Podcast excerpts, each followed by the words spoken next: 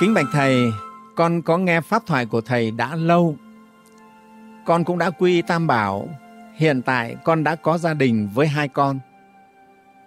Nhưng con đang rất khổ sở vì mắc phải cái nghiệp tà dâm. Dù con đã cố gắng hết sức, nhưng con vẫn lén vợ đi ngoại tình. Con đã nghe kinh pháp để tu nhưng vẫn không giảm được tí nào. Vì con rất thích cái cảm giác khi đi ngoại tình Ê, mình chết trở lại. con cảm thấy rất là tội lỗi. Con mong thầy giúp con tìm ra lối thoát. Con xin tri ân công đức trên thầy ạ. À. bạn ấy à, giấu tên. Không biết là bạn ấy có ngồi trong đại chúng ở đây không? Trước hết thì thầy nhận định thế này. Bạn này chính thức là một Phật tử rồi đã quy tam bảo thọ giới, nghe không? Thế rồi lại có vợ, có con rồi, hai con rồi. Đấy. thế nhưng mà vẫn đi ngoại tình. Lén lút đi ngoại tình, giấu vợ ngoại tình. Ừ. và bạn cũng biết đấy là tội lỗi. Thế nhưng mà bạn ấy không cưỡng lại được. Nghe không? không cưỡng lại được.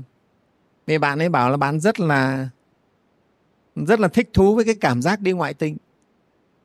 Đấy. thế thì bây giờ làm sao đây? Ừ. thầy kính thưa đại chúng trước hết thì thầy à, xin chia sẻ thế này.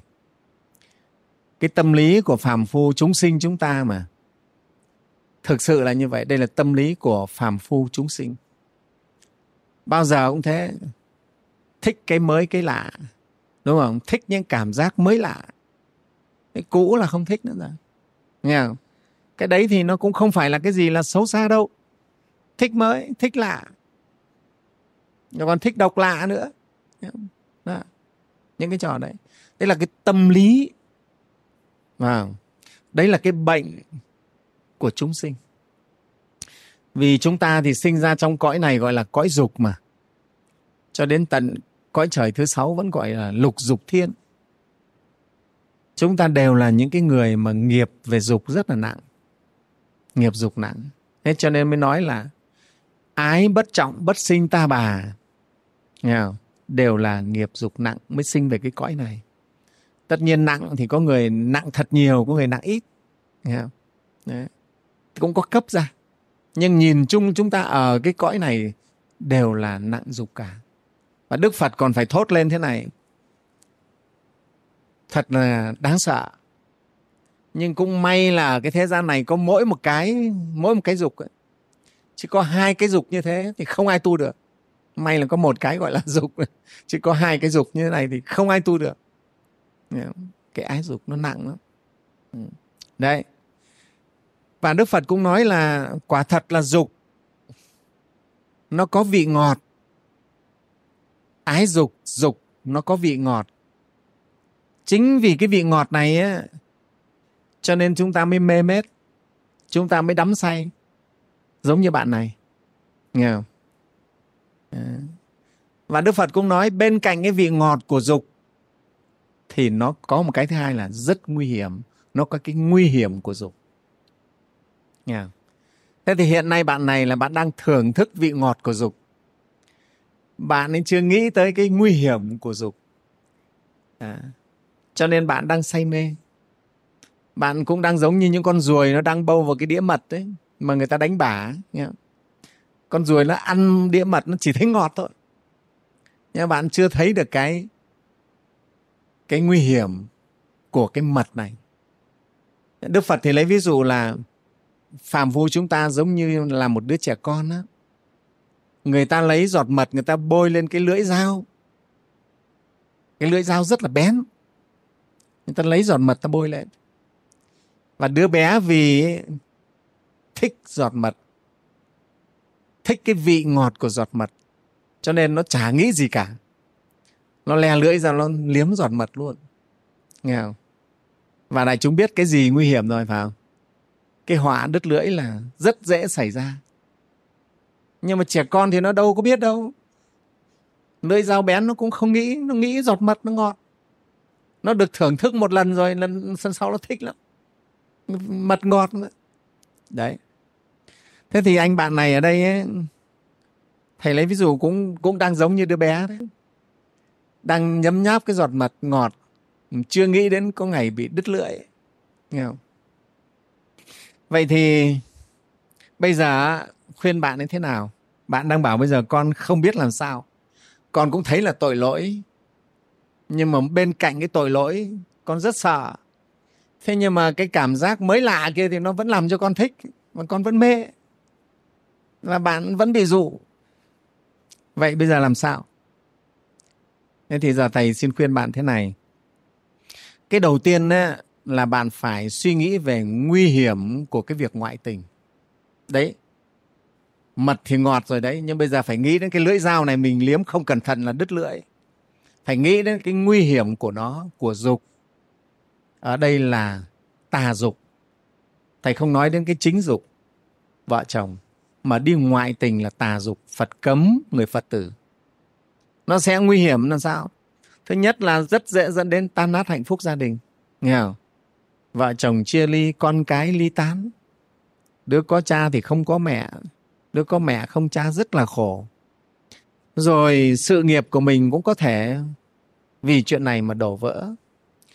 Rồi mang tay mang tiếng bản thân, rồi gia đình anh em, cha mẹ cũng mang tiếng nữa chứ. Cái nguy hiểm nữa là có thể bệnh tật. Đấy, thưa đại chúng. Đấy, cái bệnh sida bây giờ đấy, thầy thấy cái tên sida hay lắm. Phải không? Cái bệnh này do si nhiều quá cho nên gọi là sida. Si mê nhiều quá cho nên gọi là sida Đó. đúng là người ta cái này người ta mê quá say mê cái việc này nhiều quá cho nên phải sinh ra cái con virus vi khuẩn sida nghe không? còn hiv gọi là sida cái từ nó rất hay nghe không ừ. sida Đó. rồi sao nữa mình ấy, có thể sẽ bị phủ bạc bị lừa dối và nhiều thứ nó xảy ra tức là những cái hậu quả của cái việc đi ngoại tình này này, lén lút đi ngoại tình này ờ, mà lại cứ thường xuyên đi tìm những cảm giác mới lạ, thay đổi như thế này, thì quả thật vô cùng nguy hiểm. Đấy, bạn phải suy nghĩ về cái này nhé. Bệnh tật xa sút, trí tuệ, nhiều thứ, mất nhân cách, tan vỡ gia đình. Phải ngồi tĩnh tâm mà nghĩ lại đến cái nguy hiểm của cái việc tà dục này. Thấy được cái nguy hiểm của nó. Giống như ai muốn bỏ thuốc ấy, thì phải nghĩ đến cái nguy hiểm của thuốc. Và thế mới bỏ được. Không nghĩ đến cái nguy hiểm nó thì thì cứ nghĩ hút thuốc là bổ phổi đi thôi rồi. Ừ, thì làm sao mà bỏ được? Cho nên đầu tiên bạn phải chính tâm nghĩ đến cái nguy hiểm của cái việc này. Nguy hiểm của cái tà dục này. Đổ vỡ hết. Đó rồi ấy, quả báo của nó à, quả báo hiện kiếp và nhiều kiếp về sau đọa lạc đau khổ. À, phải lấy cái ví dụ giọt mật trên lưỡi dao ra để mà tư duy. Mình không thể vì một chút cái cảm giác cảm thọ mà mình mất hết tất cả chịu đau khổ. Đấy. Đấy là cái thứ nhất thầy khuyên bạn phải tư duy về nguy hiểm của nó để mà mình sợ. Thứ hai là bạn nên thực tập pháp quán thân bất tịnh. Những người đắm say về dục về xác thịt ý, thì phải quán về thân bất tịnh thật nhiều vào.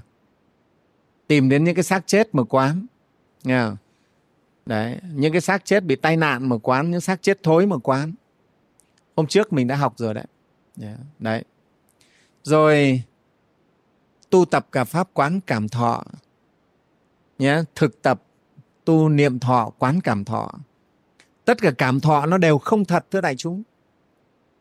Nha, cái này là nó đi hơi sâu. Cảm thọ đều không thật. Nó là một cái gì đó mà chính thật, mà nói là do cái thức của chúng ta nó biến ra. Đại chúng thấy. Ví dụ mình ấy đang ăn mặn ấy, bây giờ mà ăn một cái gì nhạt, ít muối hơn chút, ta bảo là nhạt. Không? hay là mình đang ăn ngọt, mà bây giờ ăn một cái quả gì nó chỉ hơi chua một chút thôi là mình thấy rất chua. Thì cái cảm giác của mình hoàn toàn mang tính chất tương đối, nó không thật mà.